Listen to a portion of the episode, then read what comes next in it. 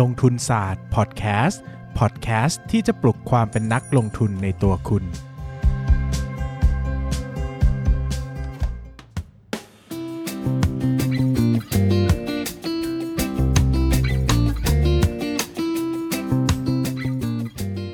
สวัสดีครับ ยินดีต้อนรับเข้าสู่รายการ ลงทุนศาสตร์พอดแคสต์รายการที่จะชวนทุกคนมาพัฒนาความรู้ด้านการเงินและการลงทุนไปด้วยกัน วันนี้นะครับก็จะเป็นวันที่กลับมาเลคเชอร์กันอีกครั้งหนึ่งหลังจากที่ได้เล่าภาพไปประมาณหนึ่งแล้วว่า เดี๋ยวเราจะมาคุยกันเรื่องงบการเงินนะครับ วันนี้เราจะคุยกันเรื่องงบดุลนะงบดุล งบดุลหรืองบแสดงฐานะทางการเงินนะครับ ซึ่งวันนี้ต้องออกตัวก่อนว่า ผมจำเป็นจะต้องอัด ปกติผมจะไม่อัด ช่วงที่ตลาดเปิด แต่วันนี้มีความจำเป็นเนื่องจากสล็อตเวลาในชีวิตเนี่ยว่างแค่นี้นะครับดังนั้นถ้าเงียบหายไป แปลว่ากำลังเคาะซื้อหุ้นอยู่นะครับเพราะว่าหุ้นที่กำลังตามอยู่นี่ราคากำลังสวยงามน่าสนใจมากนะครับ ดังนั้นเนี่ยก็ถ้าเงียบหายไปก็เป็นอันรู้กันนะครับ ว่าไปไปเคาะหุ้นอยู่อะตอนนี้หุ้นมันก็กำลังยั่วผมอยู่นะครับ ก็ยังเปิดดูสตรีมมิ่งอยู่อะนะครับ เข้าเรื่องกันดีกว่า งบการเงินนะครับ งบการเงินคืออะไรนะครับ งบการเงินคือการบันทึกและแสดงข้อมูลกิจกรรมการเงิน อย่างเป็นระบบและเข้าใจง่ายนะครับ ก็เรียกง่าย ๆ ว่าเป็นภาษาธุรกิจก็ได้นะครับ หมายถึงว่าเวลาแต่ละบริษัท บริษัทใด ๆก็ตามนะครับ ที่เขาทำธุรกิจเนี่ยวิธีการที่ง่ายที่สุดในการจะสื่อสารกันว่า ธุรกิจเขามีรายได้ยังไง มีโครงสร้างเป็นยังไงบ้างที่เป็นเหมือน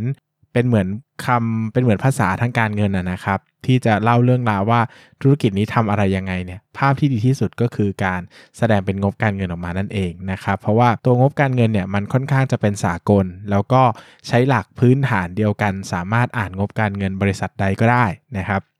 ดังนั้นเนี่ยสำหรับสำหรับนักลงทุนแล้วนะครับ หรือว่านักบริหารธุรกิจ หรือว่านักบัญชีเนี่ยนะครับ เราก็จะมองงบการเงินเนี่ยเป็นเหมือนภาษาสากลภาษาหนึ่งที่สามารถใช้ในการสื่อสารภาพรวมของธุรกิจได้ค่อนข้างจะชัดเจน แล้วก็เห็นภาพง่ายนะครับ เป็นภาษาทางการไม่ต้องอธิบายอะไรเยอะ ทุกคนเข้าใจตรงกันนะครับ ก็ เริ่มต้นนะครับประโยชน์ของงบการเงินนะครับงบการเงินเนี่ยประโยชน์ก็คือ1นะครับก็จะแสดงการทำงานที่ผ่านมา เช่น ปีที่แล้วมีกำไรเท่าไหร่นะครับขายดีไหมเป็นยังไงบ้างนะครับสคือแสดงฐานะการเงินในปัจจุบัน อันนี้ก็จะคือเป็นตัวงบดุล ก็จะคอยบอกว่าโอเค งบดุลตอนนี้มีหนี้สินเท่าไหร่ มีส่วนของผู้ถือหุ้นเท่าไหร่นะครับอันนี้ก็จะบอกสถานะทางการเงินล่าสุดในปัจจุบันได้นะครับ อย่างที่ 3 คือแสดงความน่าจะเป็นในอนาคต หลายครั้งเนี่ยงบการเงินเนี่ยเป็นการบอกหินอะไรบางอย่าง หรือว่าให้คำใบ้อะไรบางอย่างที่อาจจะเกิดขึ้นในอนาคตได้ เช่นนะครับ เช่นบริษัทหนึ่งเนี่ยมีส่วนของผู้ถือหุ้นเนี่ยนะครับ400 ล้านบาทนะครับ แต่ขาดทุนต่อเนื่องมาทุกปีเลย ปีละ 1,000 ล้านบาท ปีเนี้ย เหลือ 400 ล้าน ก็อาจจะเดาได้ว่าเฮ้ยปีหน้าส่วนของผู้ถือหุ้นอาจจะติดลบ อาจจะต้องเข้ากระบวนการฟื้นฟูแผนธุรกิจหรือเปล่าอะไรอย่างเงี้ยนะครับ ก็เป็นการคาดเดาได้นะครับ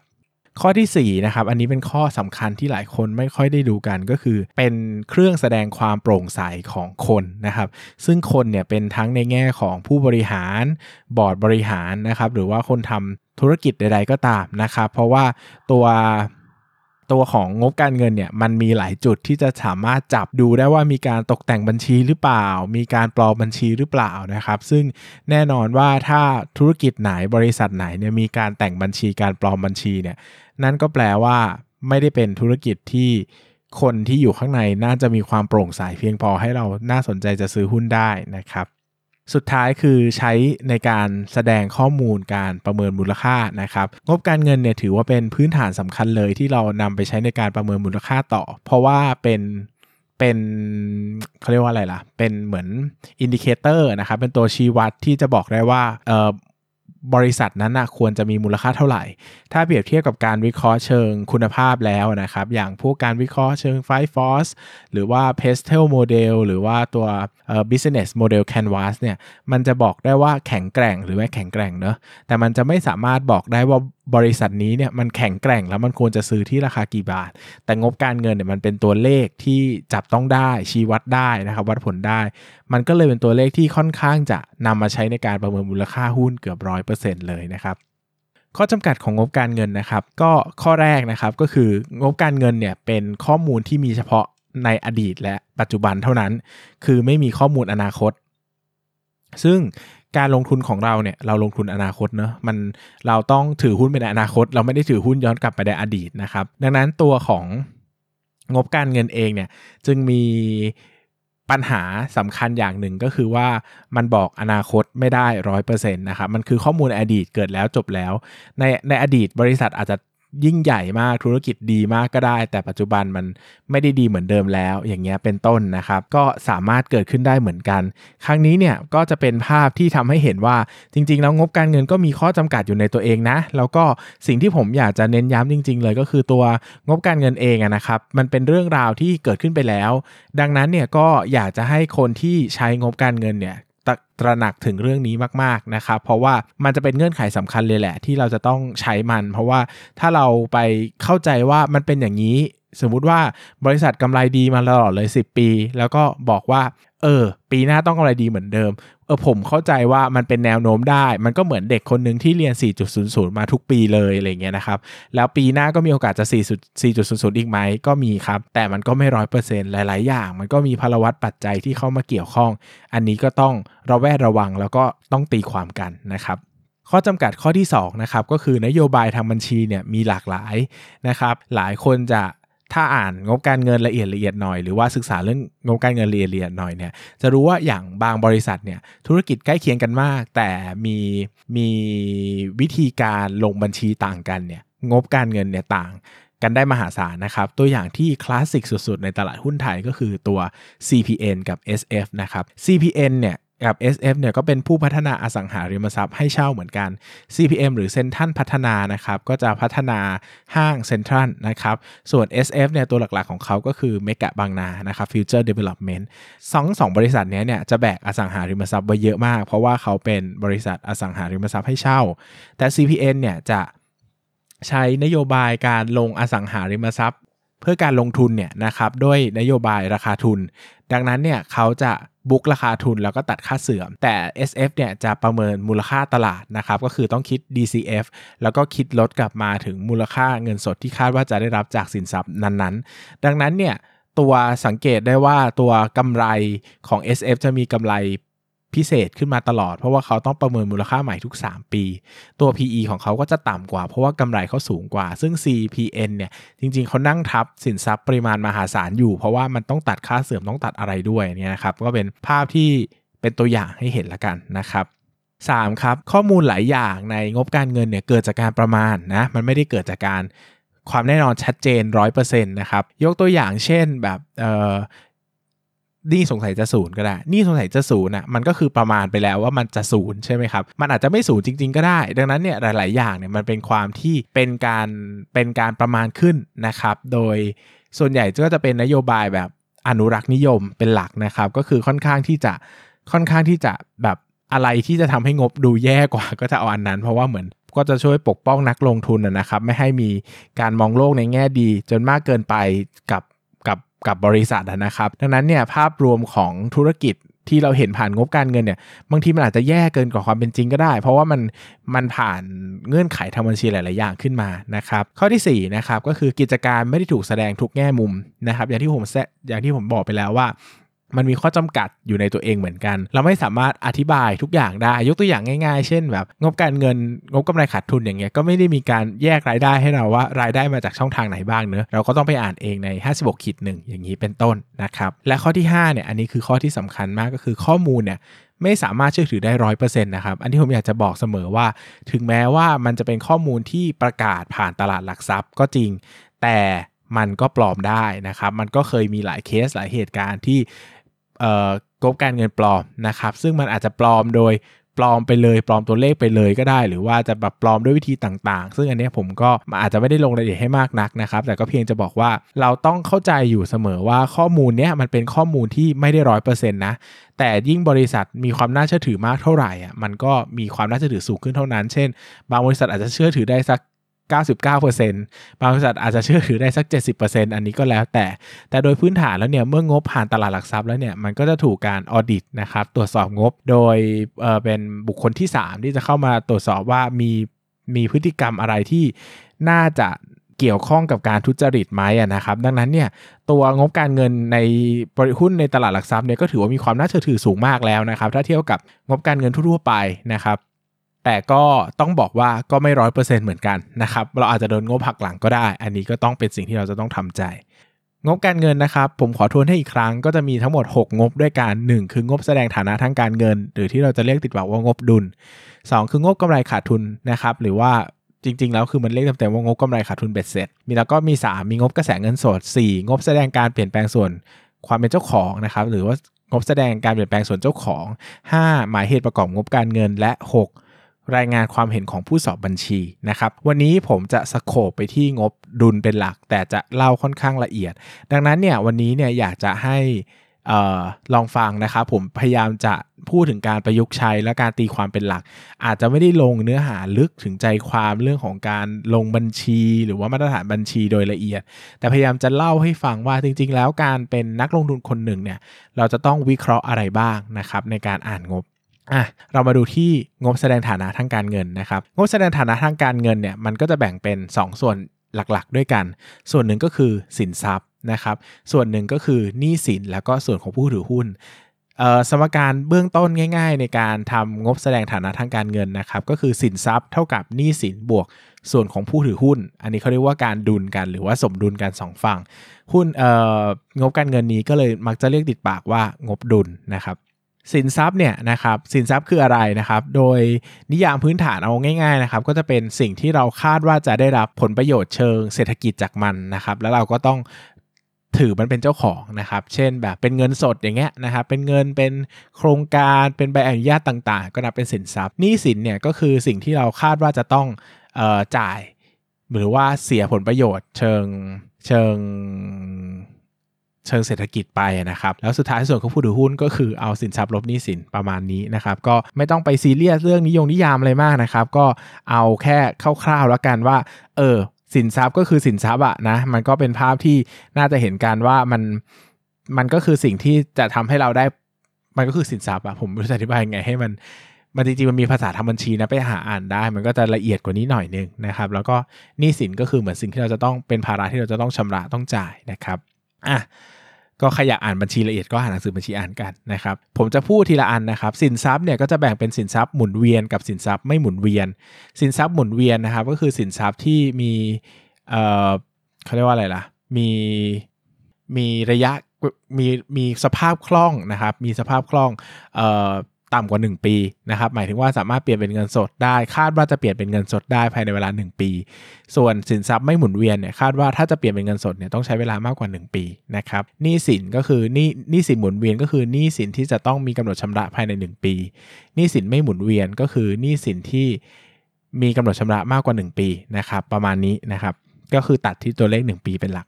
ตัวสินทรัพย์หมุนเวียนเนี่ยหลักๆ ก็จะมีเงินสด และรายการเทียบเท่าเงินสดนะครับลูกหนี้การค้า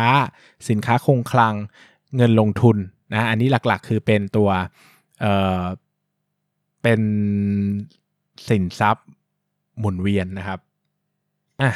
นะครับ คราวนี้มาดูตัวแรกเงินสดนะครับ เงินเงินสดเวลาเราเห็นเงินสดเราคือเราต้องดูอะไรบ้าง 1 คือเงินสดเนี่ยบอกถึงสภาพคล่องนะครับ ธุรกิจที่ดีต้องมีเงินสดอยู่เสมอ หลายคนบอกอ้าวแล้วจะมีเงินสดทำไมล่ะใช่ไหมทำไมไม่เอาไปทำอย่างอื่น จริง ๆ แล้วธุรกิจตลอดเนี่ยมันต้องมีการจะซื้อมาขายไปหมายถึงว่ามันจะต้องมีการจ่ายเงิน เช่น ซื้อวัตถุดิบนะครับจ่ายเจ้าหนี้การค้ามันจะต้องมีเงินสดอยู่ประมาณหนึ่งเขาเรียกว่าเป็น working capital นะครับก็คือเป็นส่วนที่ใช้ในการ ใช้ในการหมุนเวียนในธุรกิจ ดังนั้นเงินสดส่วนนี้จะเป็นเงินสดสภาพคล่องนะครับ ก็จะต้องมีอย่างพอดีนะครับ ไม่มากเกินไปแล้วก็ไม่น้อยเกินไปนะครับ โดยทั่วไปก็จะใช้ในการหมุนเวียนในการทำธุรกิจเป็นหลักนะครับถ้าเงินสดมีเยอะๆ บอกอะไรได้อีกนะครับ เงินสดนอกจากบอกสภาพคล่องแล้วยังบอกโอกาสในการลงทุนนะครับ บริษัทที่มีเงินสดเยอะเนี่ยแปลว่าสามารถจะนำไปซื้อหุ้นบริษัทอื่นได้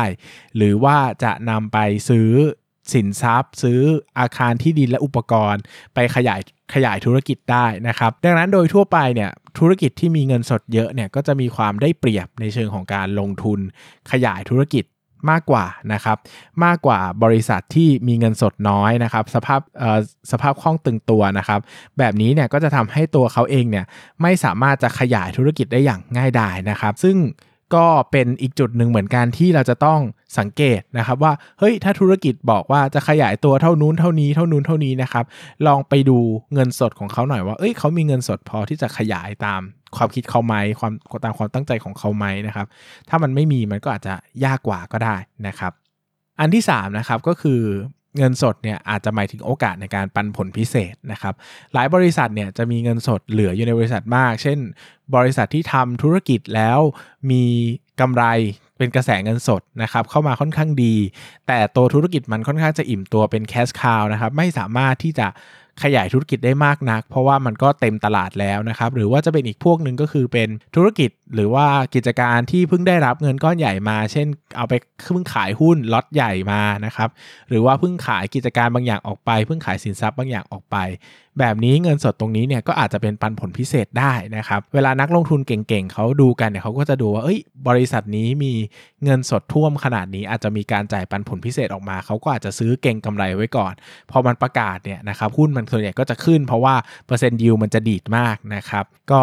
เป็นอีกหนึ่งอย่างที่เราสามารถวิเคราะห์ได้นะครับ แต่ก็แล้วแต่นะครับ บางบริษัทก็มีเงินท่วมมาตลอด แต่ก็ไม่เคยปันผลพิเศษเลย ก็ดองไว้งั้นนะครับ ก็อันนี้ก็ก็แล้วแต่นิสัยของผู้บริหารด้วยนะครับ ข้อที่ 4 ก็คือโอกาสในการควบรวมกิจการนะครับ โอกาสในการควบรวมกิจการก็คือ อย่างที่ผมบอกไปว่าบริษัทที่มีเงินสดเยอะๆครับเขาก็มีโอกาสที่จะไปซื้อหุ้น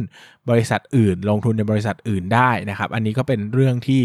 ค่อนข้างจะเบสิกมากๆเลยนะครับ ดังนั้นเนี่ยเวลาเราเห็นคือจริง ๆ แล้วเนี่ยผู้บริหารเนี่ยเขาไม่ได้ค่อยอยากจะเก็บเงิน คือเอาจริงๆอะผู้บริหารส่วนใหญ่ก็คือถือหุ้นบริษัทตัวเองเนอะนะครับ เพราะว่าโครงสร้างโครงสร้างกิจการในไทยส่วนใหญ่อะมันเป็น มันเป็นเจ้าของเป็นผู้บริหารนะครับ ดังนั้นเนี่ยไม่มีใครอยากจะถือเงินสดไว้เยอะๆ แบบไม่มีเหตุผล เพราะว่าเขาปันผลเขาก็ได้เงินด้วยนะครับ ดังนั้นเนี่ยถ้าใครมีเงินสดเยอะเขาก็จะมักจะปันผลออกมาไม่ค่อยเก็บไว้หรอกนะครับ การเก็บเงินสดไว้เนี่ยบางทีมันมีสาเหตุบางอย่าง เช่นเขาเล็งจะซื้อกิจการเล็งจะขยายธุรกิจ แต่บางทีเขาไม่ได้บอกเราไงครับ เพราะว่าเขาอาจจะยังไม่อยากเปิดเผย หรือว่าการที่เขาไปบอกว่าเขาอยากจะซื้อธุรกิจนั่นนี่อาจจะมีคู่แข่งมาซื้อตัดหน้าเขาก็ได้ ดังนั้นเนี่ยเราก็ต้องวิเคราะห์เองว่า เอ้ย อาจจะถูกควบอาจจะไปควบรวมกิจกรรมกิจการอื่นหรือเปล่า นะครับหรือในทางตรงกันข้ามอะมันก็มีโอกาสในการจะถูกควบรวมกิจการเหมือนกันนะนะครับเพราะว่าบริษัทที่มีเงินสดเยอะๆอะเวลามีคนมาเทคนะครับเวลามีคนมาซื้อกิจการอะมันเหมือนได้เงินทอนใช่ไหมเช่นสมมุติว่าบริษัทหนึ่งมีมูลค่า ตามราคาตลาดพันล้าน แต่คือคุณมีเงินสดอยู่ท่วมท่วมในบริษัท 500 ล้านอย่างเงี้ยแปลว่าจริง ๆ แล้วราคามันจริง ๆ มันคือ 500 ล้านนะครับก็คือเหมือนว่าลงทุนพันหนึ่งแล้วก็ได้คืนมา 500 ตัวธุรกิจจริง ๆ ก็เหลือแค่ 500 เอง ซึ่งไอ้ลักษณะแบบเนี้ยเราเคยเจอในตลาดหุ้นไทยนะครับหมายถึงว่าเขาเรียกว่าแบบเอ่อการ ซื้อหุ้นนะครับแล้วก็เอาเงินสดในบริษัทนั้นออกมา ซึ่งบางทีมันแทบบางบริษัทนี่แทบจะเกือบเป็นแบบซื้อหุ้นฟรีเลยนะครับ ก็เคยเกิดขึ้นเป็นเคสตัดดี้หลาย ๆ อันที่อยู่ในตลาดหุ้นไทยนะครับ ข้อที่ 1 2 3 4 5 ข้อที่ 6 นะครับ ก็เงินสดเนี่ยเป็นจริง ๆ แล้วมันมีข้อเสียนะครับ เงินสดเนี่ยมีข้อเสียนะครับ เพราะว่าจริง ๆ แล้วเนี่ยเงินสดเนี่ยเป็นแรงกดดันต่อความสามารถในการทำกำไรนะครับ เพราะว่า เวลาเราคำนวณ ROA เนี่ยเงินสดเนี่ยมักจะเป็นสินทรัพย์ที่ให้ผลตอบแทนต่ำที่สุดแบบไม่มีเหตุผลนะฮะเพราะว่าจริง ๆ เงินเงินสดอะมันก็ทำอะไรมากไม่ได้นะครับ ฝากธนาคารก็ได้ดอกเบี้ยแบบต่ำเตี้ยเรียดินนะครับ ปกติแล้วธุรกิจเนี่ยเขาจะควรจะมีผลตอบแทนจากสักผลตอบแทนจากสินทรัพย์อะไรอย่างเงี้ยนะครับ สมมุติว่า ค่าเฉลี่ย average ของธุรกิจเนี่ยประมาณ 10%นะครับกลางๆนะครับเอาไปลงทุนแล้วได้ 10%นะครับก็คิดสภาพเหมือนเรามีอสังหาริมทรัพย์ให้เช่าก็ได้สัก 5% 8%นะครับดีๆหน่อยทำธุรกิจเสี่ยงกว่าก็ 10%คราวนี้เนี่ยการมีเงินสดเนี่ยมันก็ไปดึงไอ้ค่าความสามารถในการทำกำไรลงนะครับอาจจะเหลือเพราะว่าเงินสดมันทำอะไรไม่ได้ใช่ไหมครับ มันก็ไปฝากธนาคารแล้วจะได้สัก 1% 2%อะไรเงี้ย มันก็กลายเป็นว่า ความสามารถในการทำกำไรก็ลดลง ดังนั้นจริง ๆ แล้วในมุมมองของผู้ถือหุ้นเองนะครับการการที่มีเงินสดเยอะๆในกิจการแล้วไม่ทำอะไรเลยเนี่ยไม่ใช่เรื่องที่ดีนะครับนั่นแปลว่าคุณกำลังเอาเงินไปจม แล้วคุณก็ไม่จ่ายคืนผู้ถือหุ้นถูกไหมถ้าครูคุณมีเงินแล้วครูคุณไม่มีโปรเจกต์คุณก็คืนมา คุณก็ปันผลออกมา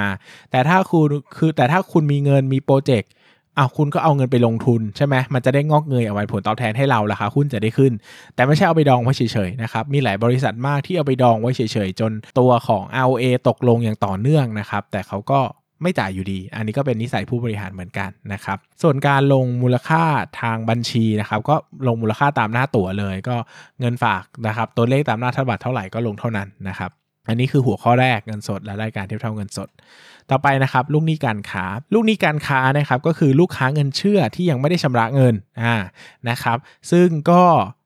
เข้าใจง่ายเนอะก็เป็นลูกหนี้ที่ยังไม่ชำระเงินนะครับ คราวนี้เนี่ยลูกหนี้การค้าเนี่ยเป็นอีกปัจจัยหนึ่งที่บอกถึงความโปร่งใสของธุรกิจได้เยอะ แล้วก็เป็นปัจจัยพิฆาตเรียกงี้ได้ไหมปัจจัยที่ฆ่าธุรกิจมา จำนวนมากแล้วนะครับ เพราะว่าจริง ๆ แล้วเนี่ยเวลาเราขายของนะครับ เวลาเราขายสินค้าเนี่ยนะฮะเอ่อตัวงบกำไรงบกำไรขาดทุนเป็ดเสร็จเนี่ยเขาจะรับรู้ด้วยเขาเรียกว่าเกณฑ์คงค้างนะครับ เกณฑ์คงค้าง เกณฑ์คงค้างหมายถึงอะไร เกณฑ์คงค้างหมายถึงว่า ถ้าเราโอนถ่ายความรับผิดชอบในสินทรัพย์ใด ๆ หรือในบริการใด ๆ ให้กับลูกค้าแล้ว นั่นคือเราเกิดรายได้แล้ว ถึงแม้ว่าลูกค้าจะยังไม่ชำระเงินออกมาก็ตามนะครับ เช่นสมมุติเราไปขายน้ำอ่าเราเปิดหน้าร้านอยู่นะครับ เปิดขายน้ำอยู่แล้วก็มีคนมาซื้อ มีคนมาซื้อน้ำเรา แล้วเขาบอกเออ ติดไว้ก่อนแล้วกันเดี๋ยวพรุ่งนี้ค่อยจ่ายแบบนี้นะครับ ถึงแม้ว่าเราจะขายไปแต่เราไม่ได้เงินนะ แต่ในทางบัญชีนี่เรารับรู้รายได้แล้ว เพราะว่าน้ำเนี่ยมันถูกโอนถ่ายความเป็นเจ้าของไปให้ลูกค้าแล้ว ถึงแม้ว่าลูกค้าเดินออกไปแล้วจะสะดุดขาตัวเองทำน้ำหก เขาก็ต้องจ่ายเงินเราอยู่ดี เพราะว่าเขารับผิดชอบไปแล้วนะครับ ดังนั้นเนี่ย ตรงนี้เนี่ยมันจึงเป็นเรื่องสำคัญ เพราะว่าถ้าธุรกิจจะตกแต่งบัญชีเนี่ยวิธีที่ทำง่ายที่สุดก็คือขาย เงินเชื่อเยอะๆนะครับรายได้จะได้ดีกำไรจะได้ดี แต่ยังเก็บเงินไม่ได้นะ เงินเงินสดยังไม่ไหลเข้ามานะ แต่คือคุณมีสภาพงบกำไรขาดทุนค่อนข้างดี ซึ่งโดยบริษัททั่วไปอะโดยนักลงทุนทั่วไปอะเขาจะชอบอ่านแต่งบกำไรขาดทุนกันไง ก็เออโอเค ดูว่าได้กำไรก็พอใจแล้วนะครับก็ซื้อแล้วนะ PE ต่ำกำไรดี แต่ไม่ได้ไปดูจริง ๆ ว่าเฮ้ยคุณภาพของกำไรมันดีเพียงพอหรือเปล่านะครับดังนั้นเนี่ยเราจะต้องติดตามสถานะอัตราการหมุนเวียนลูกหนี้การค้าด้วยนะครับว่าอัตราการหมุนมัน คงที่ไหมมันโอเคไหมนะครับ ซึ่งเดี๋ยวอันเนี้ยเดี๋ยวผมจะเล่าอีกทีในอัตราส่วนงบการเงินนะครับ แต่โดยลักษณะโดยทั่วไปแล้วเนี่ยลูกหนี้การค้าจะต้องมีการชำระเงินอยู่สภาพที่ใกล้เคียงเดิมนะครับ หรือว่าชำระเร็วขึ้น โดยทั่วไปเนี่ยสภาพลูกหนี้การค้าเนี่ยก็ขึ้นอยู่กับลักษณะกิจการด้วยนะครับ บางธุรกิจนะครับ เช่นขายสินค้า B2C เนี่ยนะครับ ก็เป็น business to customer นะครับ อย่างสมมติ CPO อย่างเงี้ยนะครับ เขาก็จะเน้นขายเงินสดนะครับ ดังนั้นเนี่ยอัตราการจ่ายมันจะต้องไวมาก เพราะว่าซื้อแล้วก็จ่ายเลยนะครับ แต่อย่างบางธุรกิจนะครับ เป็น B2B หรือ B2G นะครับ ยกเว้นอะยกยกอย่างแบบว่าเอ่ออะไรเดียซินเนกอย่างเงี้ยซินเนกก็เป็นขายส่งใช่ไหมขายส่งอุปกรณ์ไอทีอย่างเงี้ยนะครับ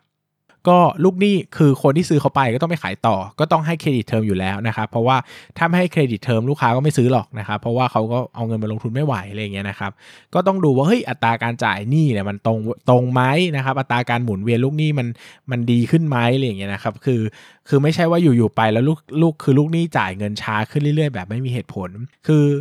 บางทีเนี่ยการที่ลูกหนี้จ่ายเงินช้าเนี่ยก็ไม่ได้แปลว่าไม่ดีนะครับก็ต้องลงไปวิเคราะห์เจาะลึกลงไปอีกว่าทำไมถึงช้า เช่น อย่างบางธุรกิจเนี่ยแต่ก่อนอะเขาขายขายปลีกโดยตลอดเองคือขายเองมีหน้าร้านของตัวเอง วันหนึ่งเขาเอาสินค้าของเขาเนี่ยไปขายในช่องทาง Modern Trade อย่างเงี้ยนะครับก็ต้องมีโอ้โหมีเครดิตเทอมยาวมากนะครับแบบนี้ก็อาจจะเป็นปกติก็ได้เพราะไม่มีเหตุผลไงเหตุผลว่าคุณไปขายใน Modern Trade นะสัดส่วนรายได้ของ Modern Trade มันขึ้นจริงๆนะครับแบบนี้ก็ ก็โอเคอะก็ฟังได้ฟังขึ้นนะครับ แต่ถ้าไม่ได้แต่ถ้าไม่ได้เปลี่ยนแปลงธุรกิจอะไรเลยนะครับ แล้วลูกหนี้จ่ายช้าลงเรื่อยๆ อันนี้เป็นสัญลักษณ์ที่ไม่ดีนะครับ โดยเฉพาะอย่างยิ่งในสภาวะเศรษฐกิจปกติ ถ้าสภาวะเศรษฐกิจแย่เนี่ยอันนี้ค่อนข้างจะ reasonable ก็คืออะพอฟังขึ้นว่าโอเค คุณอาจจะสภาพเศรษฐกิจแย่ก็ขยายเทอมให้ลูกหนี้หน่อยไม่ใหญ่เขาเป็นหนี้เสียเนื้อใหญ่เขามีเงินมาจ่ายนะครับ แต่ถ้ามันมันไม่ได้ มันไม่ได้เกิดอะไรเป็นพิเศษอะสภาพเศรษฐกิจก็ปกติ แบบนี้ก็อาจจะเป็นสัญลักษณ์ที่ไม่ดีแล้วว่าเฮ้ยอาจจะมีปัญหาในการเก็บหนี้หรือเปล่านะครับ อย่างที่ผมบอกไปนะครับว่าระยะเวลาในการเก็บหนี้เนี่ยกับความสัมพันธ์กับ credit term เนี่ยควรจะไปในทางเดียวกันนะเช่น ธุรกิจบางธุรกิจอย่างขายเข้า modern trade เนี่ยปกติ credit term มันจะประมาณ 60ถึง90 วันอย่างเงี้ยนะครับดังนั้นระยะเวลาการเก็บหนี้อะมันก็ควรจะสัมพันธ์กันนะระยะเวลาการเก็บหนี้เนี่ยก็สามารถดูได้ใน มันก็จะเป็นอยู่ในสรุปข้อมูลสารสนเทศของบริษัทนะครับ อยู่ใน set.or.ts ก็เป็นอัตราส่วนทางการเงินตัวหนึ่งที่ดูได้ ซึ่งมันก็ควรจะใกล้เคียงกันนะนะครับ ไม่ใช่ว่าโอ้โหตามหลักแล้วมันต้อง 60-90 วัน แต่แต่ระยะเวลาการเก็บหนี้ 180 วันอย่างเงี้ยอ้าวทำไมมันนานขนาดนั้นล่ะเกิดอะไรขึ้นนะครับลูกหนี้การค้าเนี่ยเป็นตัวหัวข้อสำคัญมาก ๆ ที่เราจะต้องอ่านหมายเหตุประกอบงบการเงินประกอบเสมอนะครับ เพราะว่า ลูกหนี้เนี่ยมันมีการ aging นะครับหรือว่ามันมีการเขาเรียกว่าอะไรมันมีการแก่ค่าเสื่อมอายุนะครับลูกหนี้การค้ามีลูกหนี้การค้า 1,000 บาท บริษัท A กับลูกหนี้การค้า 1,000 บาท บริษัท B อาจจะมีคุณค่าไม่เท่ากันนะครับถ้าลูกหนี้การค้าบริษัท A 1,000 บาทชำระตรงเวลา เออแต่ลูกหนี้การค้าบริษัท B เอ่อผิดนัดชำระมาแล้วไม่เกิน 3 เดือนนะครับ ซึ่งตัวเลขไอ้การผิดนัดชำระการช้ากว่า credit term เนี่ยตรงนี้เนี่ยมันจะอยู่ในส่วนของหมายเหตุประกอบงบการเงิน ซึ่งเราจะต้องเข้าไปแกะดูนะครับ ว่าเฮ้ยเครดิตเขามีอัตราการจ่ายเป็นยังไงบ้าง มีแนวโน้มที่จะผิดนัดชำระไหมอะไรประมาณนี้นะครับต่อไปก็คือต้องระวังลูกหนี้การค้าของกิจการที่เกี่ยวข้องกันนะครับ โดยเฉพาะธุรกิจ ที่มันมีโครงสร้างซับซ้อนมากๆเนี่ยโดยปกติเวลาเขาทำงบเนี่ยเขาจะทำงบรวมนะครับซึ่งพอทำงบรวมแล้วเนี่ยเวลาเขาแสดงออกมาเป็นงบการเงินเนี่ยครับทั้งงบดุลงบกำไรขาดทุนเนี่ยมันจะตัดรายการที่เป็นกิจการที่เกี่ยวข้องกันออกนะครับ แต่รายการเนี้ยมันจะไปแสดงอยู่ในอยู่ในส่วนของหมายเหตุประกอบงบการเงิน เช่น บางบริษัทลูกนะครับ ซื้อของบริษัทแม่ไปเยอะมากนะครับ แล้วก็ค้างชำระอยู่หลายปีมาก แบบนี้ก็ ดูว่า เอ้ย โปร่งใสหรือเปล่าทำไมถึงทำไมถึงขายของให้แล้วก็ให้เครดิตเทอมนั้นจังเอาเงินไปหมุนหรือเปล่าอะไรเงี้ยนะครับ แล้วก็วิเคราะห์ได้ ซึ่งจะบอกว่าลูกหนี้การค้าเนี่ยเป็นช่องทางการไซฟอนที่ยอดนิยมสุดๆเลยนะครับ ก็คือหาใครมาซื้อก็ได้นะหาใครมาซื้อแล้วก็เขาโกงพอเขาโกงปุ๊บก็ตั้งสำรองนี้นี้ศูนย์แล้วก็ขาดทุนไปนะครับ ดังนั้นเนี่ยก็ ก็เป็นช่องทางที่ต้องระวังนะครับ แล้วก็ต้องติดตามนี่ศูนย์อยู่เสมอ โดยเฉพาะธุรกิจที่เป็นธุรกิจ B2B นะครับ คือถ้าเป็น B2C เนี่ยมันห่วงไม่ค่อยห่วงมากหรอก เพราะว่ามันขายสดไง มันก็จะไม่ค่อยมีหนี้ศูนย์เพราะว่าก็ต้องซื้อมาจ่ายเลยอะไรเงี้ยนะครับ แต่ถ้าเป็นพวก B2B นะครับขายขายขายส่งแบบ business to business นะครับ อันนี้ต้องระวังนี่สงสัยจะศูนย์หน่อยเพราะว่าบางทีเขาอาจจะเขาเรียกว่าอะไรล่ะ บางทีอาจจะเกิดการขาดทุนก็ได้ แล้วมันอาจจะกดดันกำไรอย่างมากนะครับ เพราะว่านี่สงสัยนี่สงสัยจะศูนย์เนี่ยมันก็จะกลายเป็นรับรู้เป็นผลขาดทุนทันทีนะครับอะต่อไปนะครับลูกนี้การขาจบแหละ ต่อไปเป็นสินค้าคงคลังครับ สินค้าคงคลังนะครับก็คือวัตถุดิบ สินค้าระหว่างผลิต แล้วก็สินค้าพร้อมขาย อันนี้นับเป็นสินค้าคงคลังหมด ตั้งแต่เราซื้อของเข้ามาในบริษัทจนกระทั่งถึงว่าพร้อมจะขายแต่ยังขายไม่ออก อันนี้คือนับเป็นสินค้าคงคลังหมดนะครับ ดังนั้นเนี่ยสิ่งสำคัญอีกอย่างหนึ่งก็คือการติดตามอัตราการหมุนเวียนสินค้าคงคลังนะครับ อันนี้จะอยู่ในหมายเอ่ออยู่ในอัตราส่วนทางการเงินเนอะเดี๋ยวจะพูดอีกทีว่า เอ้ย เราก็ต้องไปวิเคราะห์ว่าอัตราการหมุนเวียนเนี่ยมันดีไหมนะครับ บริษัทที่หมุนเวียนสินค้าคงคลังแย่ลงเรื่อยๆนะครับ หมายถึงว่า หมุนเวียนคือขายช้าลงเรื่อยๆ เอาง่ายๆนะครับ ขายช้าลงเรื่อยๆ เนี่ย มันก็มีปัญหาว่า เออ สินค้าเขาอาจจะขายไม่ดีหรือเปล่า จะมีปัญหาหรือเปล่านะครับ หมายถึงว่าคนไม่ชอบ คนไม่ซื้อของเราหรือเปล่า นะครับซึ่งธุรกิจพวกนี้เนี่ยมันจะน่ากังวลมาก คือสินค้าคงคลังเนี่ยเป็นเรื่องที่ต้องกังวลในธุรกิจที่เป็นกลุ่ม เขาเรียกว่ากลุ่ม fast fashion นะครับ fast fashion ก็คือกลุ่มที่เป็นเหมือนธุรกิจที่ตัวสินค้าเองเนี่ยมันหมดอายุค่อนข้างจะเร็ว ยกตัวอย่างเช่น สินค้าแฟชั่นต่างๆ ก็ได้เสื้อผ้าอย่างเงี้ยครับ อย่าง Zara H&M Uniqlo อย่างเงี้ยเวลาเขาเปลี่ยนฤดูกาลอะมันก็เปลี่ยนแล้วใช่ไหมอย่างเช่นไตรมาสที่แล้วขายถุงมือหน้าหนาว แต่ไตรมาสหน้าขายบิกินี่หน้าร้อนอย่างเงี้ยนะครับการมีสินค้าคงคลังเยอะๆแปลว่ามันจะขายไม่ออก ซึ่งสินค้าพวกนี้เวลามันขายไม่ออกแล้วมันจะต้องเซลล์นะครับมันจะต้องลดราคาเยอะเพื่อที่จะผลักสินค้าออกไปให้หมด แปลว่ามันก็จะกดดันอัตราการทำกำไรนะครับอีกกลุ่มหนึ่งที่คนจะกลัวมากก็คือพวกสินค้า IT นะครับเพราะว่าอย่างที่ทราบกันว่าสินค้า IT เวลาเปลี่ยนรุ่นแล้วอะตัวของเก่าราคามันจะตกลงอย่างมาก เพราะว่าคนจะไม่คนจะไม่นิยมเลยนะครับดังนั้นธุรกิจกลุ่มพวกนี้นะครับ กลุ่ม IT นะครับ กลุ่ม กลุ่ม IT กลุ่มแฟชั่นนะครับที่มีสินค้าคงคลังเยอะๆนะครับ ก็จะเป็นความกังวลของนักลงทุนค่อนข้างมากนะครับ ว่า เอ้ย เกิดปัญหาอะไรหรือเปล่าที่จะทำให้ธุรกิจแย่ลงนะครับ ซึ่งอย่างที่บอกนะครับว่ามันก็ต้องพิจารณาลักษณะสินค้าประกอบเสมอนะครับ ทุกสินค้าบางอย่างมันไม่ได้เน่าสลายตามการเวลานะครับ หมายถึงว่าสินค้ามันไม่ได้มี ปัญหาขนาดนั้น หรือว่ามันมีปัญหามันก็คืนได้นะยกตัวอย่างเช่น พวกร้านค้าปลีกต่างๆครับร้านค้าปลีกที่เป็นซื้อมาขายไปเนี่ยส่วนใหญ่เนี่ยถ้ามันเป็นฝากขายหรือขายเครดิตเนี่ยนะครับเขาก็ฝากแล้วก็ คือถ้ามันของมันมีปัญหาเขาก็คืนได้หมดอายุเขาก็คืนได้นะครับ อย่างแมคโครเงี้ยสมมติแมคโครง่ายๆได้สินค้าคงคลังเยอะแยะเลยนะครับ แต่เขาขายอาหารแห้งเป็นหลักอาหารแห้งอาหารที่แช่แข็งอาหารที่มี lifetime ยาวๆเนี่ยถ้าจะไปเปรียบเทียบกับร้านอาหารสดเนี่ยมันก็คือคนละเรื่องเนอะนะครับมันก็ต้องมีความน่ากังวลในแต่ละ business เนี่ยแตกต่างกันออกไปนะครับอันนี้ก็ต้องดูลักษณะสินค้าลักษณะธุรกิจประกอบด้วย ซึ่งตัวอีกอย่างหนึ่งที่จะต้องทราบก็คือว่าสินค้าคงคลังเนี่ยนะครับสินค้าคงคลังเนี่ยเกิดกำไรและขาดทุนได้นะครับถ้ามีเหตุที่แสดงว่าสินค้านั้นเนี่ยมีมีการเปลี่ยนไปของมูลค่าอย่างชัดเจนนะครับ ยกตัวอย่างเช่น ธุรกิจที่เป็นโรงกลั่นนะครับ ธุรกิจปิโตรเคมี ธุรกิจค้าปลีกน้ำมันเนี่ยพวกนี้เนี่ยเขาจะสามารถเกิดกำไรขาดทุนจากสินค้าคงคลังได้ก็คือราคาน้ำมันนั่นเองนะครับ ดังนั้นเนี่ยเวลาเราเห็นตัว ที่ราคาน้ำมันลงเยอะๆนะครับหุ้นกลุ่มน้ำมันเนี่ยจะลงเยอะ เพราะว่ามีโอกาสที่จะขาดทุนจากสินค้าคงคลังเยอะ ซึ่งเวลามันขาดทุนมันขาดทุนมหาศาล เพราะว่าเขามีตัวน้ำมันอยู่ในสต็อกเยอะนะครับอันนี้ก็ต้องเป็นเรื่องที่จะต้องเข้าใจนะครับหรือว่าธุรกิจแฟชั่น หรือว่าธุรกิจไอทีเองเหมือนกันนะครับถ้ามันมันนานมากแล้วเนี่ยเขาอาจจะต้องมีการตั้งสำรองเผื่อไว้นะครับเพื่อแสดงคุณภาพ เพื่อแสดงลักษณะของธุรกิจจริง ๆ ว่าเออมันมันดูจะแย่ลงนะก็ตั้งสำรองไว้เลยอะไรอย่างเงี้ยนะครับก็เป็นไปได้เหมือนกัน ซึ่ง อีกตัวหนึ่งที่หลายคนไม่ค่อยพูดถึงนะครับ แต่อันนี้เป็นเรื่องที่ที่ผมชอบเหมือนกันก็คือว่าจริง ๆ แล้วสัญญาณสินค้าคงคลังเนี่ยเป็นสัญญาณของหนึ่งอย่างได้นะครับ ก็คือเป็นสัญญาณของยอดขายในธุรกิจ OEM โดยปกติธุรกิจ OEM นะครับหรือธุรกิจรับจ้างผลิตเนี่ยผู้ผลิตเนี่ยเขาจะไม่ผลิตของทิ้งไว้นะครับเพราะว่ามันเป็นของเฉพาะเช่นชิ้นส่วนยานยนต์อย่างเงี้ยมันใช้ได้เฉพาะรุ่นนี้เท่านั้น คือจะไม่มีใครผิด จะไม่มีใครผลิตสต็อกไว้ เพราะว่าถ้าเขาไม่สั่งมันก็จะขายไม่ได้ใช่ไหมครับ ดังนั้นเนี่ยถ้า สินค้าคงคลังเนี่ยมันเพิ่มขึ้นเมื่อไหร่นะครับ มันมีลักษณะการเพิ่มโตขึ้นเมื่อไหร่เนี่ย อันนี้ในกลุ่ม OEM อะเขาจะมองว่าเป็นโอกาสที่ 1 คืออาจจะมียอดคำสั่งซื้อเข้ามา แต่บริษัทจะไม่เปิดเผยหรือเปล่านะครับ อาจจะรอแบบให้พร้อมก่อนค่อยพูด แต่นักลงทุนที่เขาเก่งๆเนี่ยเขาก็จะวิเคราะห์กันว่า เออธุรกิจแบบนี้ไม่น่ามีสินค้าคงคลังโตเกินกว่าปกตินะ ถ้าไตรมาสไหนมันโดดขึ้นมาเยอะๆเนี่ย แปลว่าอาจจะมีคำสั่งซื้อเข้ามา แต่เขา ไม่บอกเพราะว่ามันคือการบอกก่อนอาจจะไปแบบเป็นเหมือนชี้นำงบการเงินอย่างเงี้ยเขาก็อาจจะเก็บไว้รองงบการเงินออกทีเดียวก็ได้นะครับ ซึ่งมันก็อาจจะทำนายไตรมาสนี้ไตรมาสหน้าได้ประมาณหนึ่งเหมือนกันนะครับ อันนี้ก็เป็นเรื่องของสินค้าคงคลังนะครับ สินค้าคงคลังก็จะมีลักษณะประมาณนี้นะครับ อย่างที่ผมบอกว่าผมจะเน้นการวิเคราะห์เป็นหลักนะครับ อาจจะไม่ได้เน้นแบบลักษณะของการมานั่งมานั่ง อะไรอะมานั่งเข้าใจวิธีการลงอะไรเงี้ยโดยละเอียดเนอะก็จะมองการตีความนะครับสุดท้ายของสินทรัพย์หมุนเวียนนะครับก็ก็คือส่วนของเงินลงทุนนะครับ เงินลงทุนเนี่ยเงินลงทุนก็คือเงินที่เอาไปลงทุนนะผมพูดกรรมทุบดินไปไหมนะครับ ก็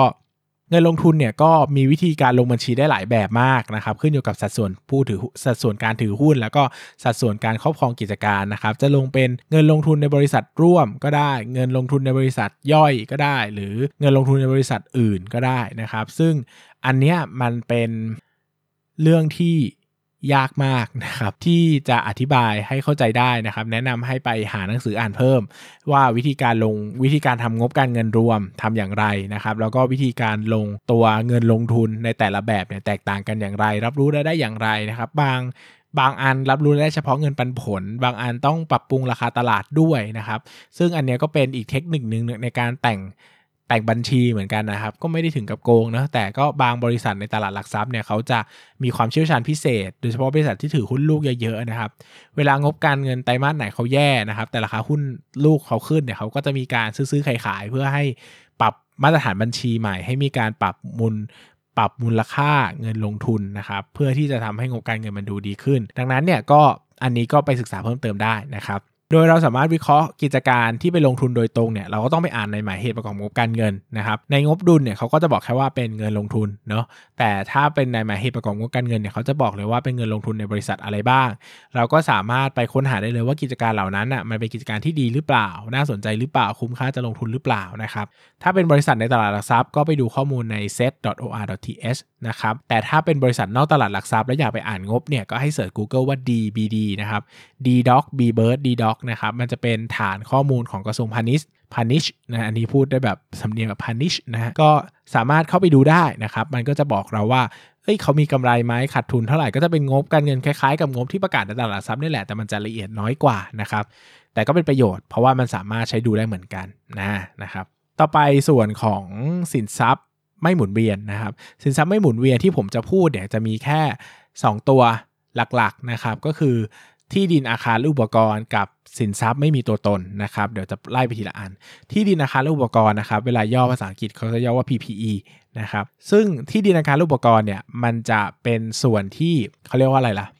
สำคัญมากนะครับในเชิงธุรกิจ เพราะว่า มันเป็นส่วนที่เอาไว้สร้างรายได้เป็นหลักนะครับ โดยเฉพาะธุรกิจที่ต้องใช้แอสเซทในการลงทุน เช่น โรงพยาบาล โทรคมนาคมอะไรพวกนี้นะครับ มันต้องใช้สินทรัพย์ในการเอาไปสร้างรายได้โรงแรมอย่างเงี้ยนะครับอสังหาริมทรัพย์ให้เช่า ดังนั้นเนี่ยตัว PPE เนี่ยจะต้องมีสัดส่วนที่เหมาะสมกับธุรกิจ ยกตัวอย่างเช่นธุรกิจอย่างเงี้ยโรงพยาบาลโรงแรมมันควรจะมีสัดส่วน PPE สูง ถ้าเทียบกับ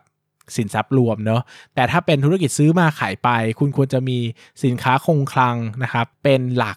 ถ้าเทียบกับสินทรัพย์รวม แต่ถ้าธุรกิจซื้อมาขายไปกลับกลายเป็นว่ามีที่ดินนะคะอุปกรณ์เยอะแยะไปหมดเลยนะครับ ก็อาจจะเอ้ยตั้งคำถามแล้วว่าทำไม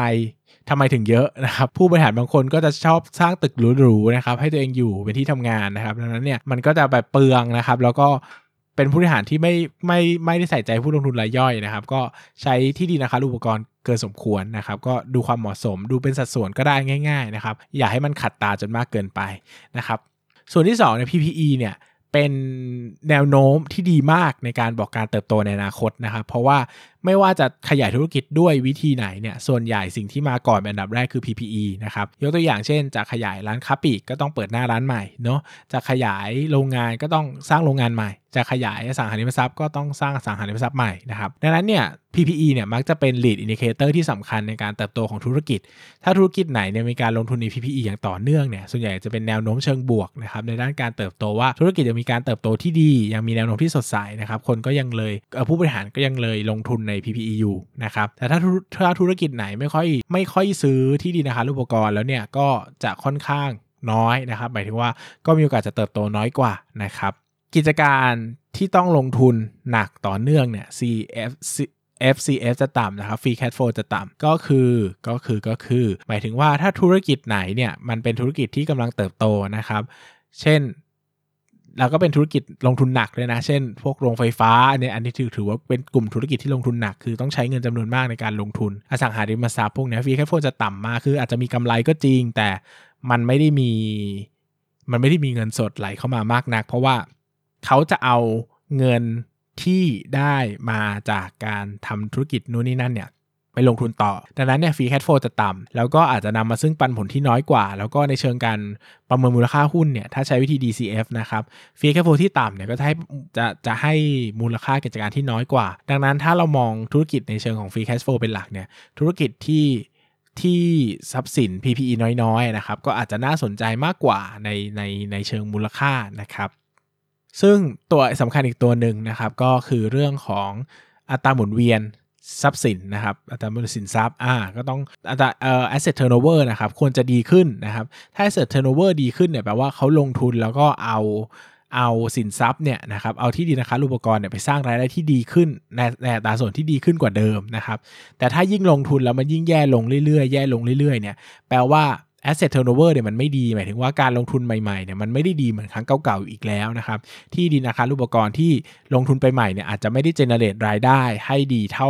เท่ากับการลงทุนในครั้งเดิมๆนะครับก็อาจจะเป็นการบ่งบอกถึงการเติบโตที่ค่อนข้างจะดีคลายลงนะครับซึ่งที่ดินอาคารอุปกรณ์เนี่ยนะครับก็ต้องมีการตัดค่าเสื่อมราคานะครับ ก็จะมีหลายแบบด้วยการมีทั้งเส้นตรง มีทั้งแบบเร่ง มีทั้งแบบขึ้นกับกิจกรรมนะครับ ซึ่งเดี๋ยววันนี้เนี่ยผมจะจัดเป็น เรื่องแยกไปเลย เพราะว่ามันค่อนข้างจะยาวอยู่ประมาณหนึ่งนะครับ ไม่งั้นเทปนี้จะยาวมาก เดี๋ยวจะแยกไปเล่าเป็นเรื่องเป็นตอนหนึ่งไปเลยนะครับ ก็น่าจะลงภายในที่นี้แหละนะครับ ก็อาจจะรอตามฟังน่าจะลงวันวันพุธไม่ก็วันศุกร์นะครับ ประมาณนี้ก็จะพูดแต่เรื่องค่าเสื่อมราคาอย่างเดียวนะครับอะที่ดินอาคารอุปกรณ์จบแล้วนะครับ ส่วนสุดท้ายของสินทรัพย์ก็คือสินทรัพย์ไม่มีตัวตน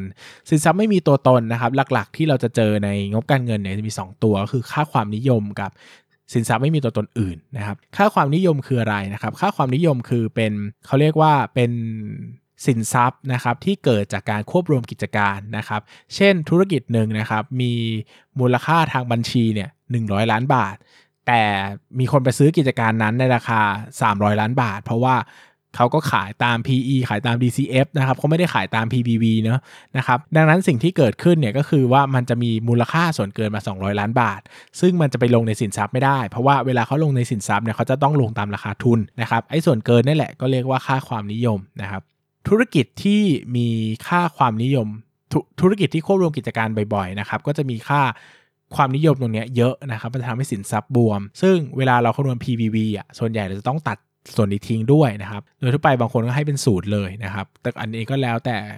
ความชอบแล้วกันนะครับ ซึ่งการค่าการค่าความนิยมเนี่ยจะมีการตรวจการด้อยค่าทุกรอบบัญชีนะครับ ว่าเออค่าความนิยมนี้มีการด้อยค่าหรือเปล่าทุ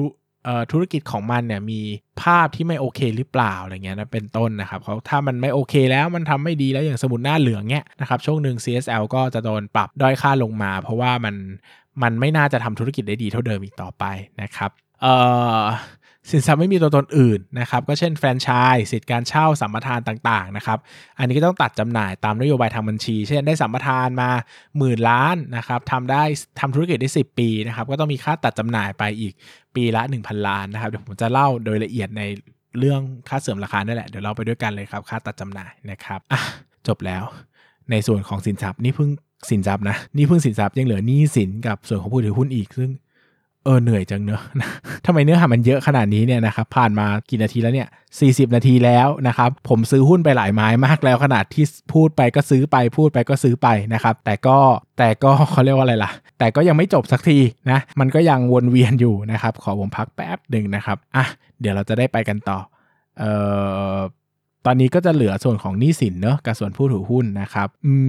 มประมาณนี้หมายถึงว่าจะพยายาม เล่าภาพประมาณนี้นะครับเล่าภาพประมาณนี้ไม่รู้ว่าไม่รู้ว่าเยอะไปหรือเปล่าเนอะเพราะว่าอันนี้เป็นเป็นคอร์สที่ปกติผมสอนอะนะครับผมผมสอนเอ่อลงทุนเลยนะครับ แล้วก็อันนี้จะเป็นแบบเขาเรียกว่าอะไรล่ะ ก็จะปรับบางส่วนให้มันง่ายขึ้นนะครับสำหรับมาฟังในพอดแคสต์ก็อาจจะมีเนื้อหาน้อยลงมาหน่อยนะครับ อาจจะไม่ได้ลงละเอียดทุกหัวข้อ เพราะว่ามันก็โดนจำกัดด้วยเวลาเนอะเพราะว่าปกติเวลาที่ผมไปบรรยาย บรรยายเรื่องงบการเงินเนี่ยมันจะได้ประมาณกี่ชั่วโมงล่ะ ครึ่งวันนะครับ ครึ่งวันหรือไม่ก็เต็มวันนะครับแต่วันนี้เนี่ยผมก็ได้ครึ่งวันเหมือนกันนั่นแหละนะครับแต่ก็พอพูดในพอดแคสต์มันจะไม่ได้มันจะไม่ได้บรรยายอะไรเยอะ หมายถึงว่ามันจะเล่าละเอียดไม่ได้ แล้วก็พวกแง่มุมลบๆทั้งหลายนะครับ เช่นการปลอมบัญชีการแต่งบัญชีเนี่ยก็ ก็ขออนุญาตที่จะไม่พูดล้วกัน เพราะว่าพอดแคสต์ผมก็ไม่รู้ใครฟังบ้างนะเดี๋ยวผู้บริหารมาฟังแล้วเดี๋ยวเขาจะฟ้องผมนะครับ แต่ถ้านี้เป็นคอร์สปิดผมก็พูดได้นะยกตัวอย่างความจริงมันก็เกิดขึ้นแล้วนั่นแหละนะครับ แต่ก็ความจริงเราก็ต้องให้เกียรติบริษัทด้วยนะครับ เพราะว่าคนที่เขาทำไม่ดีเขาอาจจะออกไปแล้วก็ได้นะครับ ก็ก็เลยอาจจะอาจจะมีตัดตัดตัดทอนไปบางส่วนนะครับ ก็เดี๋ยวจะได้ เข้าใจกันนะครับที่พูดนอกเรื่องมาเนี่ยเพราะว่าจะพัก ซึ่งอันนี้พักเสร็จแล้วนะอะต่อไปนะครับเป็นเจ้าหนี้การค้าอันนี้เรามาดูฝั่งหนี้บ้างนะครับหนี้สินเนี่ยมันก็จะมีหนี้สินระยะสั้น ก็คือต้องชำระใน 1 ปี แล้วก็หนี้สินระยะยาวก็คือต้องชำระมีวงมีมีมีขอบเขตการชำระมากกว่า 1 ปีขึ้นไปนะครับซึ่งผมก็จะยกมาแต่ตัวสำคัญ ตัวหนี้สินระยะสั้นเนี่ยผมขอจะเจาะไปที่เจ้าหนี้การค้านะครับ เจ้าหนี้การค้าเนี่ยเกิดจากการซื้อของเงินเชื่อ ก็เหมือนเมื่อกี้มันมีลูกหนี้การค้าใช่ไหมลูกหนี้การค้าเป็นสินทรัพย์ เพราะว่าเราคาดว่าจะได้รับผลประโยชน์เชิงเศรษฐกิจจากมันในอนาคต ก็คือคาดว่าเขาจะต้องชำระหนี้ให้เรา แต่เจ้าหนี้การค้าเนี่ยเป็นหนี้สิน เพราะว่าเราจะต้องเสียผลประโยชน์ทางเศรษฐกิจให้เขาในอนาคต ก็คือเราจะต้องจ่ายเงินเขานั่นเองนะครับดังนั้นเนี่ยก็เกิดจากการซื้อของเงินเชื่อนะครับ โดยทั่วไปเจ้าหนี้การค้าเนี่ยจะไม่มีภาระดอกเบี้ย โดยทั่วไปนะครับ ยกเว้นกรณีเดียวก็คือพวกกรณี trust receipt นะครับ trust receipt คืออะไรนะครับ เราจะย่อว่า TR นะ TR เนี่ยก็หมายถึงว่าสมมติเราไปซื้อของเงินเชื่อมานะครับ ได้เครดิตมา 3 เดือน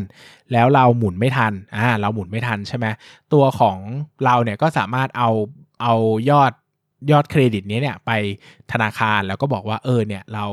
มียอด เท่านี้เท่านี้เท่านี้นะครับก็จะเหมือนกู้เงินระยะสั้นเอาไปจ่ายก่อนนะแล้วก็ตัวธนาคารเนี่ยก็จะมาเราก็ต้องทยอยจ่ายธนาคารทีหลัง แต่มันก็จะมี trust receipt ก็คือมันจะต้องมีดอกเบี้ยด้วยนะครับ ผมจำได้ว่าคนที่ใช้ trust receipt ที่ผมเคยแกะแล้วเห็นบ่อยๆ ก็คือคามานะครับใครอยากจะอ่านก็ลองไปอ่านในคามาดูได้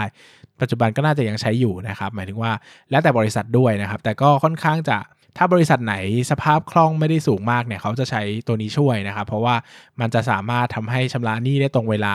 แล้วก็ไปจ่ายดอกเบี้ยอีกนิดหน่อยให้กับธนาคารนะครับ สิ่งสำคัญของเจ้าหนี้การค้านะครับก็คือต้องติดตามความเสี่ยงสภาพคล่อง ว่ามีเงินพอจะชำระเจ้าหนี้การค้าหรือเปล่า โดยทั่วไปเนี่ยมันจะเปรียบเทียบระหว่างเจ้าหนี้การค้า ก็คือต้องเปรียบเทียบกับสินทรัพย์เอ่อหมุนสินทรัพย์ไม่หมุนสินทรัพย์หมุนเวียนกับหนี้สินหมุนเวียนนะครับสินทรัพย์หมุนเวียนเนี่ยมันควรจะมากกว่าหนี้สินหมุนเวียนเนอะเพราะว่าสมมุติว่าถ้าธุรกิจไม่ได้ทำอะไรเลยใน 1 ปีเนี่ยแล้วก็เอามาเทียบกันนะครับแล้วก็เอามาเทียบกันเนี่ย ตัวสินทรัพย์ที่เรามีเนี่ยมันควรจะใช้หนี้ทั้งหมดได้ภายใน 1 ปีนั้นอ่าใช่ไหมสมมติว่าไม่มีอะไรเกิดขึ้นเลยนะครับมันก็ควรจะดีกว่า เพราะว่ามันควรจะจ่ายได้ทั้งหมดที่เราเป็นหนี้สินเขาอยู่ ยกตัวอย่างเช่น ถ้าสินทรัพย์หมุนเวียนเรามี 5,000 ล้าน แต่หนี้สินหมุนเวียนเรามีหมื่นล้าน นี่แปลว่าเราจะต้องหาเงินให้ได้อีก 5,000 ล้านภายใน 1 ปี ก็อาจจะยากไปนะครับ แต่ถ้าหนี้สินหมุนเวียนเรามีแค่ 200 ล้าน แต่สินทรัพย์หมุนเวียนเรามีพันล้าน ก็สบายสบายสบายเนอะนะครับ ก็น่าจะมีพอจ่ายอย่างนี้ก็เป็นมุมมองนะครับ ตัวของเครดิตนะครับเครดิตนานเนี่ยช่วยเพิ่มสภาพคล่องด้านการลงทุนนะครับ เพราะว่าตัวของเจ้าหนี้การค้าเนี่ยมันก็เป็นเรื่องของการเขาเรียกว่าอะไรล่ะ การเอาเงินเขามาทำธุรกิจก่อนใช่ไหมเพราะว่าเราไม่ต้องจ่ายเงินแต่เราของไปขายได้ยกตัวอย่างอย่าง CPO จะชัดมากก็คือเขาจะมีเครดิตเทอมประมาณ 60 วันใช่ไหมครับแต่เขาขายไปแล้วอะซื้อมาวันแรกก็ขายไปแล้วนะครับแปลว่าเขาได้เงินไปหมุนตั้ง60 วันแน่นะครับก็จะเป็นช่วยเพิ่มช่วยเพิ่มสภาพคล่องด้านการลงทุนนะครับสังเกตว่า CPO เนี่ยจะเป็นธุรกิจที่จะกู้เงินตอนเทคกิจการเป็นหลัก เนอะหมายถึงว่าเขาก็จะกู้เงินไปตอนซื้อกิจการนู่นนี่ แต่พอที่เขาจะขยายธุรกิจเองเนี่ยเขาไม่ค่อยกู้นะครับ เพราะว่าตัวเขาเองเนี่ยมีเงินหมุนค่อนข้างเยอะจากเจ้าหนี้การค้าอยู่แล้วนะครับ มันก็เป็นเป็นจุดเด่นของเขาว่าธุรกิจที่มีซื้อเงินเชื่อขายเงินสด พวกนี้จะมีเงินหมุนเวียนเยอะเวลาไปขยายธุรกิจ มันจะไม่ต้องหาเงินมันมันไม่ต้องหาซอสของเงินมากนะครับ ก็จะทำได้ค่อนข้างง่ายนะครับ ต่อไปนะครับก็ เหนื่อยมากเลยอะเป็นเทปที่เหนื่อยมากเลย แล้วก็คิดถึงอนาคตว่าต้องพูดอย่างนี้อีก 3 4 เทปหรอ โอ้โห ยากจังเลยเนอะการทำพอดแคสต์เนี่ยมีคนฟังไหมเนี่ย ถ้าไม่มีคนฟังเดี๋ยวครั้งหน้าจะย่อแบบเหลือ 10 นาทีนะ จะพูดข้ามๆเพราะว่าเหนื่อย เหนื่อยจริงๆ อันนี้เหนื่อยแบบเหนื่อยมากนะครับ เหมือนไปเลคเชอร์เลยเงินก็ไม่ได้ พูดละเศร้าจัง อะ หนี้สินระยะยาวนะครับ หนี้สินระยะยาวก็พวกหุ้นกู้นะครับ เงินกู้ธนาคารที่มีระยะการชำระหนี้มากกว่า 1 ปีนะครับ ส่วนใหญ่พวกนี้เนี่ยจะเป็นการกู้ยืมเพื่อขยายธุรกิจนะครับ ดังนั้นเนี่ย ดังนั้นเนี่ยสิ่งที่จะบอกก็คือ เราจะต้องดูความสัมพันธ์ระหว่างหนี้สินกับโครงการด้วยนะครับ บางโครงการเนี่ยนะครับไปกู้หนี้ระยะสั้นมาทำมาทำโครงการระยะยาว อันนี้ไม่โอเคนะครับ อันนี้ไม่โอเค มันดูไม่สมเหตุสมผลกันนะครับ เพราะว่านี่สินระยะสั้นมันจะมีดอกสูงกว่าโดยปกตินะครับ แต่เขาไปกู้มาใช้ระยะยาวแบบนี้มันก็จะทำให้ผลตอบแทนมันต่ำนะครับ แล้วก็อาจจะแสดงถึงเครดิตของบริษัทด้วยที่ ที่ไม่ดีเพียงพอที่จะทำให้สามารถกู้ระยะยาวได้นะครับอะซึ่งตัวโครงสร้างหนี้สินเนี่ยก็ขึ้นอยู่กับลักษณะธุรกิจนะครับ อยากจะบอกไว้อย่างหนึ่งว่า IDE ต่ำกว่า 1.5 เท่า DE 1 เท่าเนี่ยไม่ได้เป็นสูตรสำเร็จนะครับ เพราะว่าจริงๆ แล้วบางธุรกิจอะ DE มันต้องสูงโดยธรรมชาติ แต่ชัดเจนสุดก็คือกลุ่ม finance นะครับ กลุ่มธนาคารนะครับ เพราะว่าสินค้าของเขาอะก็คือเงิน ซึ่งก็คือหนี้สินเพราะเขาไปกู้เงินมาใช่ไหมอย่างระดมทุนจากประชาชนก็ถือเป็นหนี้สินเนอะนะครับ ดังนั้นเนี่ยมันจะมี DE สูงมาก 5 เท่า 10 เท่านี่ถือว่าปกติมากนะครับ ดังนั้นเนี่ยก็จะต้องเข้าใจว่าเอ้ยมันไม่ได้มันไม่ได้เป็นไอ้นี่นะ มันไม่ได้แย่นะ หรือว่าธุรกิจบางอย่างที่ DE จะสูงมากโดยปกติ เช่น ธุรกิจโรงไฟฟ้าเนี่ยธรรมดามากนะครับ เราจะเห็นโรงไฟฟ้า DE 3 4 5 เท่าเนี่ยค่อนข้างจะบ่อย เพราะว่าโรงไฟฟ้าเป็นเป็นธุรกิจที่ลงทุนสูงมาก แล้วก็แล้วก็เก็บเกี่ยว ผลตอบแทนในระยะยาวนะครับ ดังนั้นมันจะไม่สามารถแบบดีต่ำๆได้ เพราะว่ามันไม่มันไม่มีเงินไปลงทุนนะครับ มันก็ต้องกู้นะครับก็วิเคราะห์โครงสร้างเงินทุนด้วย DE ratio เป็นหลักนะครับ แล้วก็วิเคราะห์สภาพคล่องด้วย interest coverage ratio นะครับ ซึ่งเดี๋ยวน่าจะมีกลับมาย้อนสอนเนาะย้อนสอนไหมอะมีปะวะ ถ้าไม่มีเดี๋ยวก็จะพูดให้สรุปให้ละกันนะครับ อะ โอ้โห เห็นเนื้อหาแล้วเหนื่อยใจจัง อะ ต่อไปนะครับ ก็ ส่วนของผู้ถือหุ้นนะครับสุดท้ายและอ่าหัวข้อสุดท้ายและสำหรับวันนี้นะครับส่วนของผู้ถือหุ้นเนี่ยก็จะแบ่งเป็น 2 ส่วนหลักๆนะครับก็คือส่วนที่มาจากการระดมทุน แล้วก็ส่วนที่มาจากกำไรสะสมนะครับ ส่วนที่มาจากการระดมทุนเนี่ยนะครับก็จะมีหุ้นที่เรียกชำระแล้วนะครับส่วนเกินมูลค่าหุ้น หุ้นจากการซื้อหุ้นคืนอันนี้ผมไม่ได้ลงรายละเอียดให้ละกันเพราะว่ามันไม่ได้สำคัญขนาดนั้นหรอกนะครับก็เอาให้รู้ว่าเออ มันเป็นเงินที่จากการขายหุ้นนั่นแหละนะครับแล้วก็เข้าไปเจาะดูได้ว่ามีการซื้อหุ้นคืนไหมมีการขายที่เท่าไหร่ของราคาพานะครับซึ่งอันนี้ไม่ค่อยสำคัญ ส่วนที่สำคัญเนี่ยมันอยู่ส่วนของกำไรสะสมนะครับกำไรสะสมเนี่ยก็คือ สมมุติว่าปีนี้เราทำกำไรได้ 100 บาท แต่เราจ่ายปันผลไปแค่ 50 บาท อีก 50 บาทเนี่ยมันก็จะเข้าเป็นกำไรสะสม ซึ่งกำไรสะสมเนี่ยมันก็จะต้องมันก็จะเข้ามาอยู่ในส่วนของผู้ถือหุ้นนะครับ ซึ่ง โดยกฎหมายแล้วเนี่ยเขาจะต้องมีการจัดสรรเป็นเงินสำรองตามกฎหมายไว้ก่อนนะครับ ว่าจะต้องจัดสรรจัดสรรกำไรสะสมเก็บไว้เท่าไหร่นะครับ บางทุคือเขาจะเขาจะไม่ให้ปันผลจนหมดนะครับ เพราะว่าเดี๋ยวถ้ามีปัญหานู่นนี่นั่นจะไม่มีเงินจ่ายนะครับเขาก็เลยจะให้มีการจัดสรรเป็นเงินสำรองตามกฎหมายไว้ก่อน จนได้เพียงพอตามกฎหมายแล้วถึงจะสามารถจ่ายจ่ายปันผลออกมาได้ร้อยเปอร์เซ็นต์นะครับดังนั้นเนี่ยกำไรสะสมเนี่ยก็จะเป็นสิ่งที่บอกว่าธุรกิจเนี่ยมีการเก็บเงินไว้มากเท่าไหร่นะครับ ซึ่งจะบอกว่าเออลักษณะหนึ่งที่สำคัญนะครับก็คือธุรกิจที่จ่ายปันผลน้อยเนี่ย ROE จะตกลงอย่างต่อเนื่องนะครับ เนื่องจากกำไรสะสมเนี่ยที่มันวิ่งเข้ามาที่ที่ส่วนของผู้ถือหุ้นนะครับ มันจะทำให้ Equity หรือส่วนของผู้ถือหุ้นเนี่ยสูงขึ้นนะครับทำให้มันสูงขึ้น แต่ส่วนของกำไรเนี่ยมันโตตามไม่ทันนะครับ ROE ก็จะตกต่ำต่ำไปเรื่อยๆนะครับ โดยเฉพาะว่าคนที่ถือเงินไว้แล้วไม่เอาไปทำอะไรอย่างอื่นนะครับ ก็ใช้นี่อย่างเดียวนะครับ หมายถึงว่าใช้ เก็บไว้ดองไว้อย่างเดียวนะครับ ไม่อยากให้ผู้ถือหุ้นก็อันนี้ก็ต้องเป็นข้อที่ต้องระวังว่าเป็นธุรกิจที่ไม่ค่อยจริงใจเท่าไหร่ เพราะว่าคุณไม่ขยายธุรกิจ แต่คุณไม่จ่ายเงินนะครับ อันนี้ก็เป็นอีกเรื่องหนึ่งหรืออีกข้อหนึ่งก็คืออกำไรเนี่ยนะครับกำไรเนี่ยมันก็เป็นส่วนที่บอกได้ว่าจะมีปันผลพิเศษหรือเปล่า หรือว่าจะจ่ายปันผลได้เท่าไหร่เพราะว่าจริง ๆ แล้วเนี่ยเราเราสมมุติว่าปีนี้เนี่ยนะครับเรากำไรร้อยหนึ่งนะปีนี้เรากำไรร้อยหนึ่งใช่ไหมครับแล้วเราก็ปันผลไป ไป 50 บาทนะครับเราก็เหลือกำไรสะสมอีก 50 บาท ซึ่งปีหน้าสมมติเราก็ได้เราได้กำไรร้อยหนึ่งเท่าเดิมเนี่ยแต่เราอาจจะปันผล 150 ก็ได้ เพราะว่าเรามีกำไรสะสมเก่าอยู่นะครับที่เราสามารถปันผลได้ ดังนั้นเนี่ยธุรกิจไหนที่มีเงินสดมากๆอ่านักลงทุนเขาก็จะไปดูกำไรสะสมกันว่ามีกำไรสะสมเยอะหรือเปล่า ถ้ามีกำไรสะสมเยอะก็อาจจะปันผลพิเศษได้ ซึ่งก็น่าจะเป็นแง่ดีของธุรกิจประมาณนี้นะครับ โอ้ย เจ็บคอมากนะครับ วันนี้ก็สำหรับวันนี้นะครับก็เรื่องของ งบส่วนของผู้ถือหุ้นไม่ใช่งบแสดงฐานะทางการเงินก็จบไว้เพียงเท่านี้นะครับ ซึ่งเหนื่อยมากนะครับ ยอมรับว่าเหนื่อยมาก แล้วก็ถ้าใครฟังอยู่ ถ้าแม่ฟังอยู่ คิดถึงหนูหน่อยนะหนูสัญญาว่าหนูจะเป็นเด็กดี ถ้าใครฟังอยู่นะครับ ช่วยคอมเมนต์นิดนึงว่าชอบไม่ชอบยังไง ฟังรู้เรื่องโอเคไหมหรือว่ายังไง เอาง่ายๆคืออยากได้レスปอนหน่อยครับว่ามีคนฟังคือถ้าคนมันไม่ฟังหรือว่ายอดฟังมันน้อยเนี่ย ยอมรับเลยนะครับว่าเดี๋ยวเทปหน้าๆเนี่ยคงต้องปรับลดเนื้อหาลง เพราะว่า 1 อาจจะไม่แมทกับคนฟังว่าคนฟังอาจจะไม่ต้องการรายละเอียดขนาดนี้ หรือว่า 2 คือผมก็เหนื่อยด้วยเนาะมันอันนี้คือเหนื่อยจริงๆนะครับ เสียงถ้าใครสังเกตคือเสียงคือเสียงแหบแล้วนะครับดังนั้นเนี่ยถ้าถ้าชอบถ้าโอเคต้องレスปอนหน่อยนะครับเพราะถ้าไม่レスปอนผมจะปรับลดเหลือสัก อาจจะกำไรงบกำไรขาดทุนอาจจะสรุปเหลือสัก 20นาทีเลยนะครับเพราะว่ามันยาวมากแล้วผมไม่ค่อยไหวเพราะว่าวันนี้ผมอัดตั้ง4ี่ห้าเทปเนี่ยก็เหนื่อยมากจริงๆนะครับดังนั้นเนี่ยก็ขอ ขอレスปอนหน่อยละกันว่าชอบไม่ชอบยังไง ยาวไปสั้นไป เนื้อหาตรงไหนน้อยไปมากไปยังไงนะครับ ก็ก็บอกกันได้นะครับ จะได้ทราบด้วยว่าฟังนะครับผมขอผมขอดูยอดวิวยอดฟังอะไรประกอบด้วยละกัน แล้วจะได้ตัดสินใจในการทำเนื้อหาต่อไปโอ้เทปนี้ยาวมากเหนื่อยเหนื่อยมากจริงๆนะครับ โอเค ขอบคุณทุกคนมากครับ สวัสดีครับ